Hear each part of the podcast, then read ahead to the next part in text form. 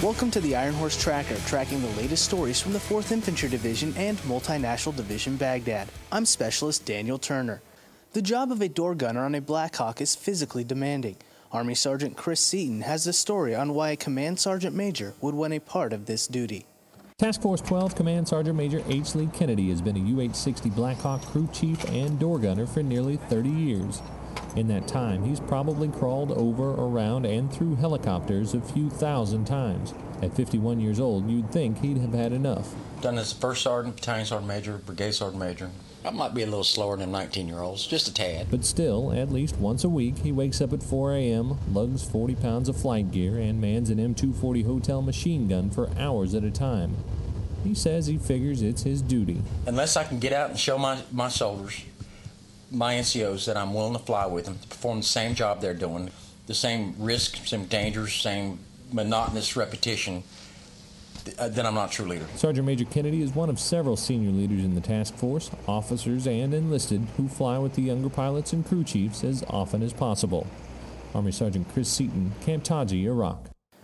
Teams of soldiers from the 4th Infantry Division headquarters took part in a multi event competition. Army Sergeant Marshall Pesta takes us to the main event.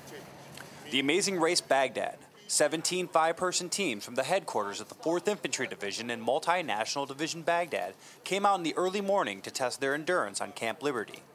The teams competed in six events to score the best time and earn the title Amazing Race Champions.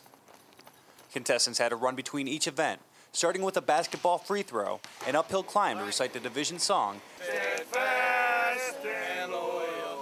and team weightlifting. Red Team leader Lieutenant Colonel Mike Rooney says the change in exercises was the hardest part of the race. So if you're running pretty much half miles, 800 meters, as fast as you can with your team, and then you immediately go into another type of total body exercise transition that was really tough on the body. The teams continued the race by working together to complete 250 sit-ups and push-ups. The final event was a test of not only physical endurance, but military medical training, as the team strapped down a member of their own team and then carried them 50 yards out and back. The troops finished the race with a sprint across the finish line.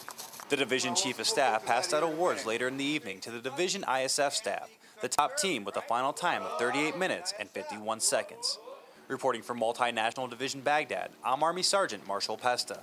And that's all we have today on the Ironhorse Tracker. To learn more about the soldiers and units supporting Multinational Division Baghdad and the 4th Infantry Division, check out our website at www.hood.army.mil/4id. I'm Specialist Daniel Turner.